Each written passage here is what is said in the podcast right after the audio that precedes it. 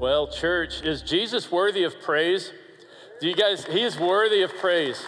I was thinking as we were singing this last song that he goes before us and how important it was for me, even just standing there singing and imagining him going before me, just right up onto the platform here. And him coming before you, going before you as you come onto this place, onto this campus here to worship Jesus today. And wherever you are, if you're tuning in as part of our online community, he's present with you. And even as you lean forward and engage what you're going to experience here this next little bit, uh, He's going before you. He's preparing the way for you. He is that good, friends. He is so loving and so gracious and so merciful, and He treasures you, every single one of you. Uh, my name is Matthew, and I'm one of the pastors here, and I'm delighted to be able to worship with you and to spend time in this love letter called the Bible. I'm really grateful uh, for that opportunity to be with you. So, welcome to all of you who are here today.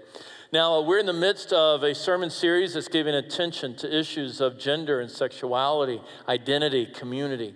And so I would really covet your prayers. And uh, for those uh, who are joining us here, that uh, th- this is a new experience and maybe, maybe a bit challenging in an unusual way. Uh, we're praying that in the safety of God's presence, He could meet you and love you in a very special way today. So, would you pray toward that in with me right now? Let's go to our Heavenly Father.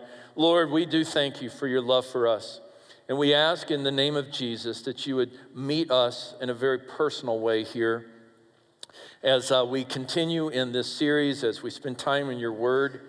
I pray in Jesus' name that you would uh, show us that you have something for each one of us. You want to speak to us today.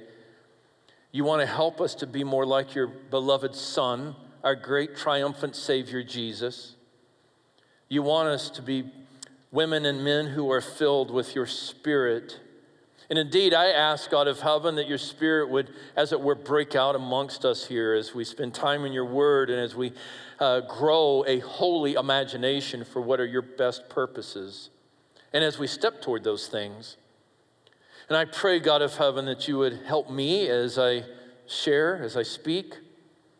And most of all, Lord, may we all leave closer to Christ. Make it so. Make it so. And command the enemy to leave us be. And to give us, uh, in this place, oh God, through your word, give us safe pasture where, where we can receive what you want very much to give us today. We pray this in the name of our Lord Jesus and all of God's people. Agreed. Same. Amen. You agree, right? Yeah, absolutely. Absolutely. So, uh, the tension is palpable. There is Jesus teaching before a crowd in the courtyards of the great temple in Jerusalem. And all of a sudden, a group of religious leaders show up and they thrust a woman right into the middle of the courtyard, down onto the dust in front of Jesus. And they start demanding that she be stoned to death for they have just caught her in some kind of sexual sin. So Jesus makes a demand as well.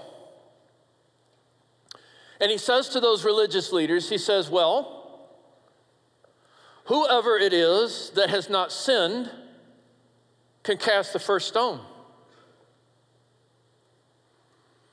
And almost immediately, beginning with the older of the religious leaders, each one starts to walk off the scene. They disappear. No one could rise to Jesus' request. And as they disappeared, they leave Jesus and the woman right there in the middle of the courtyard with the crowd on the periphery watching. And Jesus, he looks at the woman and he says, So, is there anyone that is to condemn you? No, Lord, she says. Well, neither do I. Go and sin no more. It's one of the world's most famous stories. It's found in the Gospel of John, chapter 8, in your New Testament. You, you don't need to turn there, but I just want you to be aware of where you could find it. It is instructive for us as we spend the next few minutes, and indeed, uh, this whole series talking about these all important realities. It is instructive in this way. I note when I listen to this story that Jesus did not join the outrage mob. I really respect that. There is so much anger in our world today, and it seems like people are just drawn to join the outrage mob from which they can cast stones at those of us who are broken and bruised and struggling. Jesus refused to do that. And note that those religious leaders, they wanted that woman's blood because of her sin. And I note that by not giving in to their demands, I, well, I can't help but wonder if Jesus was thinking about his own blood shed for her sins. I want you to really imagine that that's possible. I also see that Jesus called out the hypocrisy of these religious leaders. As I said a moment ago, well, if you if you've not sinned, you get to cast the first stone. None of them took his bait. And off they slithered out of the courtyard and into the streets beyond. And then then, and only then, after he confronted them in their duplicity, did he engage this, this poor woman who has been so humiliated. And I love that without condemning her, he cast a vision for the better things. Go and sin no more. Now, Friends, this ought to be the posture of every follower of Jesus Christ. Every single one of us, this ought to be the posture of our church, the tone of our church. But unfortunately, I fear that we Christians and we churches have done a horrible job bringing balance to issues of grace and truth. We're not known for this. What we're known for is creating pain. And that is a, a terrible indictment toward us. And we need to own that.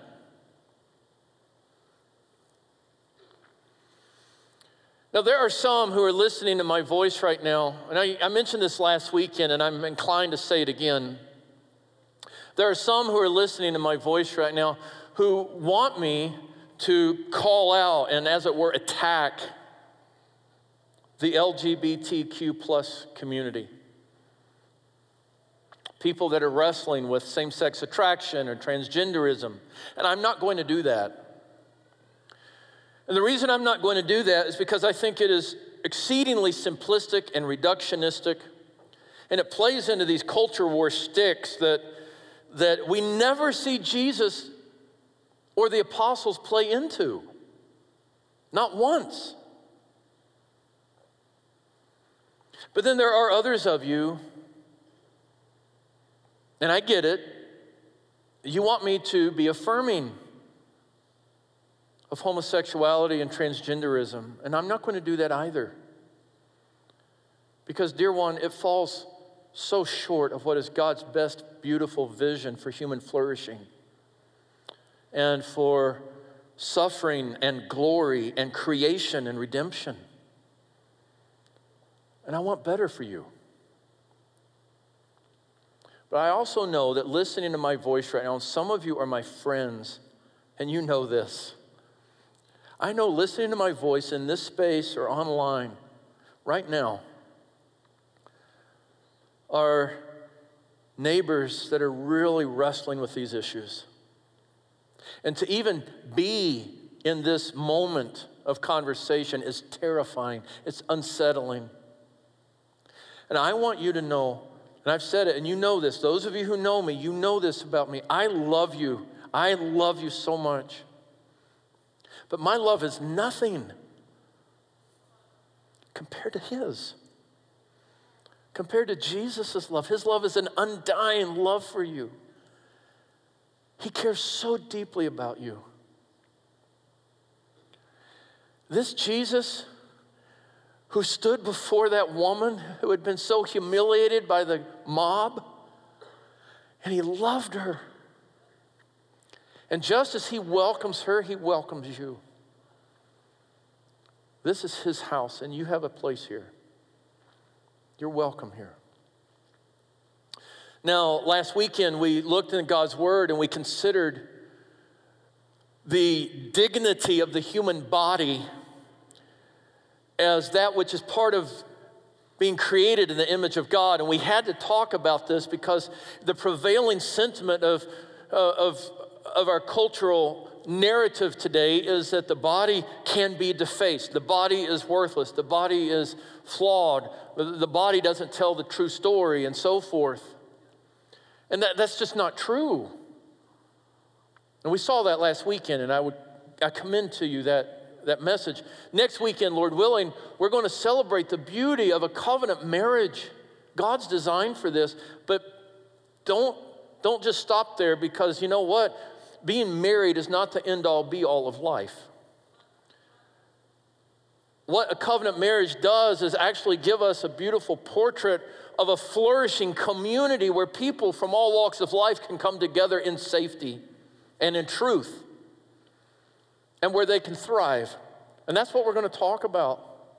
And then, Lord willing, our last Sunday in this series, we're going to talk about this beautiful this beautiful grace that is found in Jesus. We're going to celebrate the utter relief the utter relief of healing grace that is only found in Christ. Because I want to be crystal clear on something. Nearly every single human being listening to my voice has some kind of sexual brokenness. And we all need, we all need the healing care of Jesus. Well, today what we want to talk about is the reality of two sexes male and female. And for a number of us, this seems like a no brainer, but we have to understand that, that in the public square today, there are a whole lot of question marks around this issue. So it's necessary to take some time and talk about it. In the 1880s, some Scandinavian archaeologists unearthed a grave. And it was a Viking era grave. So this goes back thousands, you know, 1,000, 1,500, 2,000 years. And within this grave, well, it was obvious this, this was a warrior because within this grave were the implements of battle swords and shields and arrows and axes. And the natural conclusion of the archaeologist was here is a Viking warrior. Here is a valiant man. Now, I like this story because I'm 10% Norwegian, which means I'm a Viking practically. And I've told my girls this for years, and they usually roll their eyes and they're like, Dad, please stop saying stuff like that. You're making, you're embarrassing yourself. Which is all the more reason why I do it if, it, if they get that kind of reaction. The years would pass, and technology, science would develop further. And in these most recent years, researchers went back to those bones found in that particular grave, and they did these molecule tests, the DNA tests, the scientific tests. And you know, of course, what they learned was, in fact, this valiant warrior was not a man, but a woman. Amen. There you go a woman. Well, it begs the question why the stereotype? Why was it too easy to decide? Well, there's swords and spears and shields and axes and arrows. It must be a man. I mean, that's a whole conversation. We'll allude to that here shortly. But in many ways, the bigger story is that the science proved, even after centuries, that these bones were female. One of the researchers, you'll see her name up here with a quote from her work, Dr. Charlotte Hedenstierna Jonson, she says, genome wide sequence data was generated in order to confirm the biological sex. The genomic results revealed the lack of a Y chromosome and thus a female biological sex. Now, this is remarkable that science can tell us unequivocally, male or female, and please hear me, that is regardless of how this individual presented. And it is also despite all of the accoutrements that might suggest a stereotype. Despite the stereotypes and despite how this person may or may not have presented, at the end of the day, science demonstrated unequivocally that's a woman. That's a woman. Those bones are female. The body is female. The person is female. Now, this confirms, this confirms an important witness in the big sweep of creation. And that is this science makes it crystal clear that there are, in fact, only two biological sexes, male and female. Contrary to prevailing transition narratives or cultural assumptions and stereotypes. And in that way, science confirms God's design. Science confirms God's design. Now, the first chapter of God's story unpacks this for us and casts vision for us. And so I want to ask you to return with me to a couple of verses that we looked at last weekend. From Genesis chapter 1, verses 26 and 27. You'll see them here uh, in front of you. And I'm just going to read these, and I want to invite you to just listen carefully. God said, Let us make man in our image after our likeness.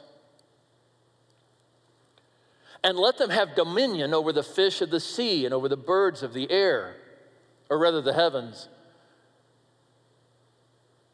and over the livestock, and over all the earth, and over every creeping thing that creeps on the ground. So, God created man in his own image. By the way, that word for man there uh, old school, less old school, mankind, even less old school, humankind. It's, it's a general term for humanity. God created humanity in his own image. In the image of God, he created him, male and female, he created them. And this is chapter one. This is, I mean, friends, the very first words of the Bible. In Genesis chapter one, we have this remarkable unfolding of creation's development. On day one, this happened. On day two, that happened. And it culminates with the creation of mankind, humankind, humanity, male and female. And time goes on, and you can look at the stories. I encourage you to do so. They're, they're remarkable, they're riveting. They're haunting. At some point, our first parents, Adam and Eve, they come together, they have a child, time goes on. In Genesis chapter 5, we see a bit of a repeat of these. So look with me, Genesis chapter 5, uh, verses 1 and 2. Right here, this is the book of the generations of Adam. By the way, time out, if I can nerd out with you for a moment. Uh, in the book of Genesis, it's actually a series of stories that are sewn together. And periodically, you have a statement like that first sentence there. This is the book of the generations of, and then it says of Adam, or of Abraham, or of Jacob, or so forth. Uh, it's just a, a, cyclical set of stories, uh, histories. Well, nonetheless, this is the book of the generations of Adam. And when God created man, he made him in the likeness of God. Male and female, he created them. He blessed them and named them man. There's that word again mankind, humankind, humanity. And they were created. But notice, male and female, he created them. This is God's design. And science, science proves this out unequivocally. And even the test of time, bones that are hundreds, if not a thousand or more years old. The molecules tell a story, the body tells a story, like we spoke of last weekend. And this particular story is either male or female. And it's one or the other. There, there are no other options, regardless of how the body is presented, regardless of what the cultural stereotypes are, male or female. Now, hear me, this is important, what I'm about to share.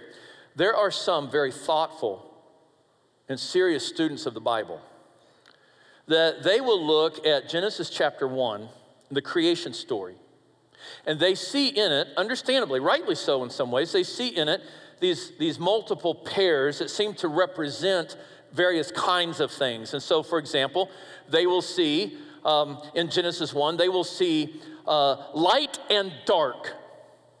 Light and dark.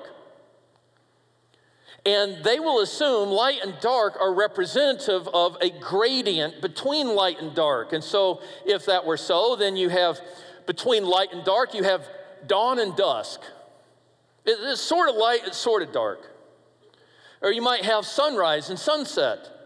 And so, between the, the broader categories of light and dark, you've got this gradient dawn and dusk, sunrise, sunset. Also, if you look in Genesis 1, you'll see, you'll see this other pair. For example, you'll see land and sea. Land and sea. And so there is this, this gradient between these two, between land and sea. And so you have streams and swamps. It's, it's kind of land, it's wet, wetlands, right? Like wetlands. It's sort of both. Or you have, as one scholar put it, you have rivers and reeds. Okay, so between land and sea is this gradient of swamps and streams and rivers and reeds. Between light and dark is this gradient of dusk and dawn and sunrise and sunset. And so the assumption is guess what? You also have in Genesis chapter 1 these other representative uh, subjects, male and female. And so, surely there must be a gradient between male and female, a, a, a range of sexes. And what you and I need to acknowledge is that a lot of our neighbors within the LGBTQ plus community and their allies advocate for this very strongly. And so it's a way that they can tell a story about gender and sexuality and, and hear me, do so attempting to be seriously reflective of the scriptures because they see these pairs also in Genesis 1 that have these radiance between them. And so there's this assumption well, surely then this pair must also. Are you tracking with me? And I have to confess to you, this is very compelling. Except for two realities. Very important realities. Reality number one is this when you and I look through the Bible, we see no end of references to the creation ranges land and sea. And there are references to waterfalls and wetlands and swamps the, the reedy waters that God parted, the Red Sea, all of this, we, we see repeated over and over and over again references to these things that are on the gradient between land and sea. We see throughout the scriptures no end of references to the things that are on that gradient between light and dark. And so, dusk and sunset. David talks about the watches of the night. Uh, we have we have uh, uh, dawn and sunrise.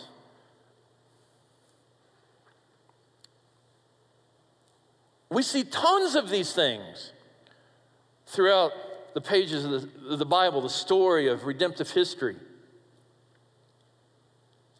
But not once do we ever see any allusion to a human being on a gradient between male and female. We only see male and female.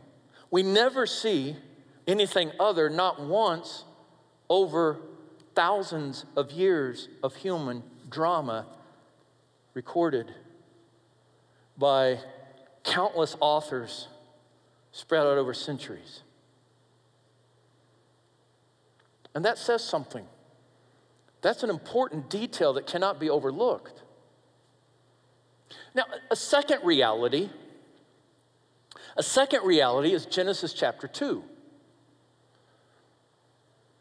Now, Genesis chapter 2 is fascinating. Here you have the first man, Adam, and he has been, condi- uh, he, has been uh, invited to, uh, to, to name the animals.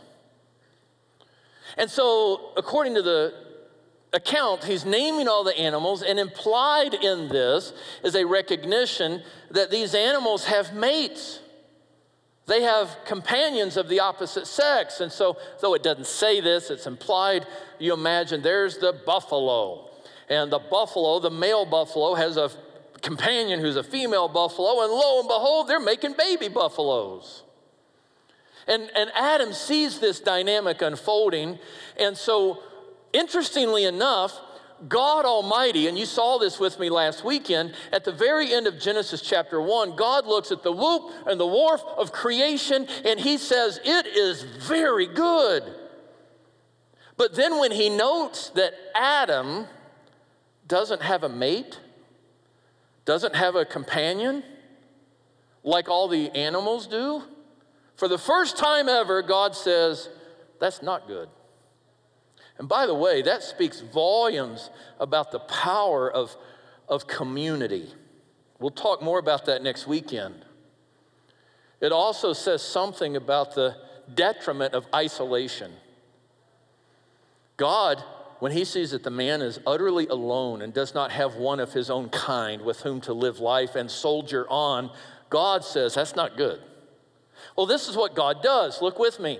Genesis chapter 2. We'll see it up here.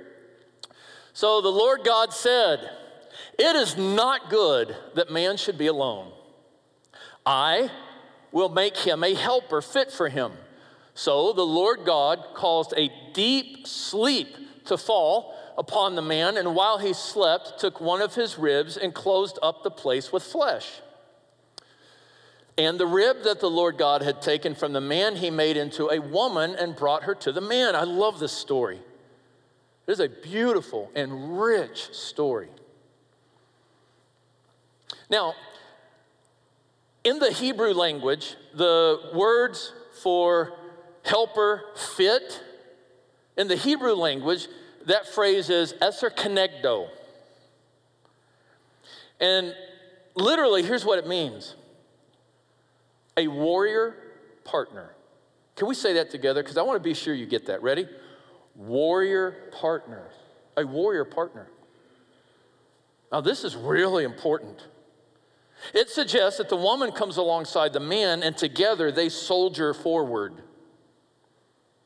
I want you to understand the only time that that word ezer is used as a description for another being, please Hear all of this. What I'm about to say, it's so critical, it's so important. The only time that that word ezer and ezer kenegdo is used for another being ever is of God, when God is fighting for his people Israel. When he is going on defense for them, going before them. It's never used of a man, although there are many times where men have it as a included as part of their proper name. It's never once used as a description of a man in the Bible. It is used of God when he's fighting for the dignity of Israel, and the only other time it's used in a descriptive way is for the woman in Genesis 2. That says something about you ladies. Do you hear that? You have an assignment and a descriptor and the only other one who bears that is God Himself. A warrior partner who soldiers alongside of the man. Oh, that's a big deal. Talk about dignity and worth. But actually, it's the word kenegdo that I want to take a moment and spotlight because what that word means in the phrase ezer kenegdo, the word kenegdo, it's a complex word of multiple syllables there, and each syllable matters. When you put it all together, it has the idea of correspondence and completion, likeness, and yet some unique distinctiveness. And I want you to think, the way I like to think of it is think of a puzzle, couple puzzle pieces that, that come together and they're the same. They're the same puzzle. And yet each one is carved in its own unique way. And notice this, friends, with me. Then those puzzle pieces come together and they fit perfectly, absolutely. And guess what else? Hear me now, it's very important what I'm about to say. No other puzzle piece comes together between them. In other words, the male and female were designed by God to come together perfectly. They are the same and yet somewhat unique, and they're designed to come together in a perfect fit, an absolute fit. There's no room for a range between the two. Are you hearing me, church? It, it doesn't exist, it wasn't designed that way.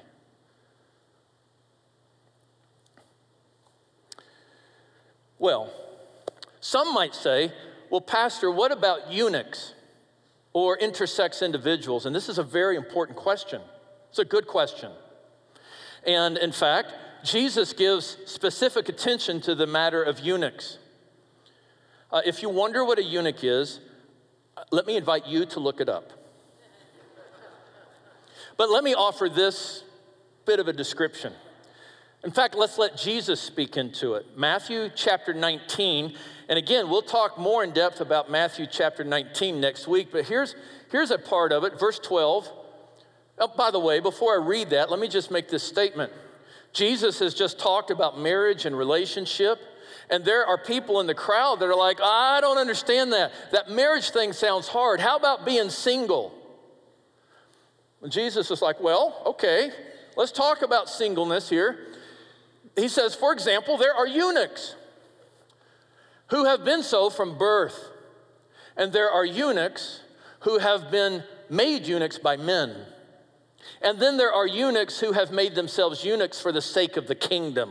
That is to say, metaphorically, they're choosing a pathway of lifelong celibacy, or at least some stretch of celibacy. And then he says, Let the one who is able to receive this receive this. In other words, he's like, I know this is a hard word. Now, by the way, before I go any further, let me celebrate. I so appreciate how willing Jesus is to answer the tough questions. Do you hear that, church? He is not bothered, he is unflappable. This stuff doesn't threaten him in any way at all. You want to talk about gender and identity? Let's talk about eunuchs. Jesus is totally comfortable with that. And I appreciate that. You know what that reminds me? Is how very much He loves us and is willing to go there and, and just be available to the toughest things that we experience. And so, with regard to eunuchs, I need to be clear on something.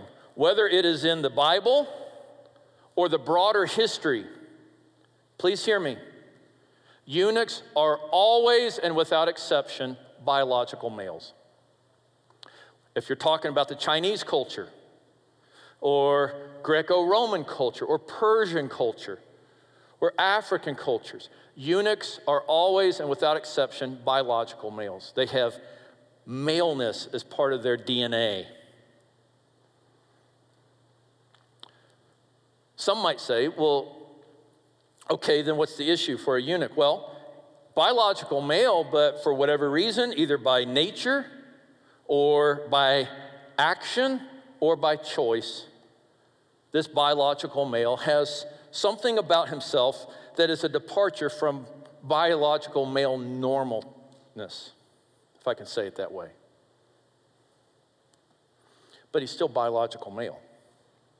Now, with regard to intersex individuals, intersex individuals are those who have uh, been born with some combination of male and female anatomy and or male and female chromosomes.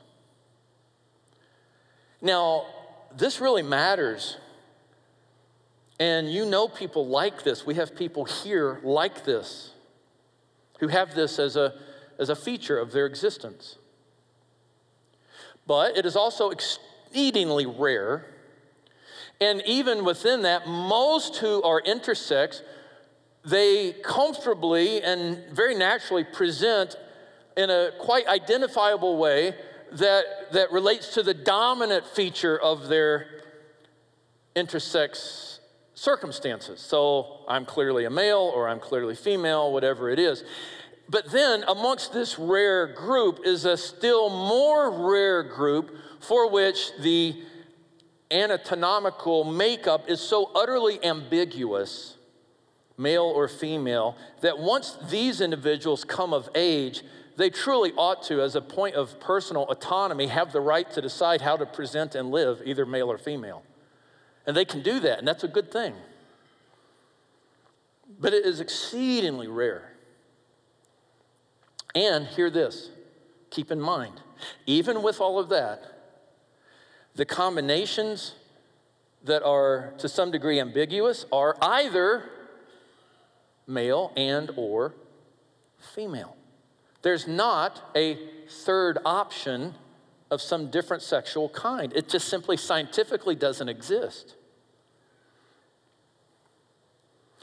Well, friends, we've been talking here for just a few minutes about the creation narrative about male and female, but you know, there's also within God's heart certain convictions about these things. There are these ethical imperatives. I want you to see with me uh, this statement right here about the ethical imperatives uh, with regard God's vision for human flourishing, His design for male female existence. It does include vital ethical imperatives.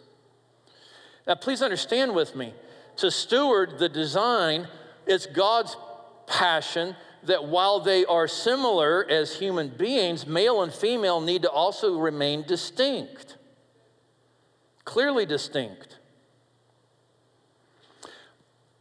We see, for example, those distinctions matter. We see, for example, Paul's writings in 1 uh, Corinthians chapter 6, verse 9. I want you to look at this with me. Do you not know that the unrighteous will not inherit the kingdom of God? Do not be deceived.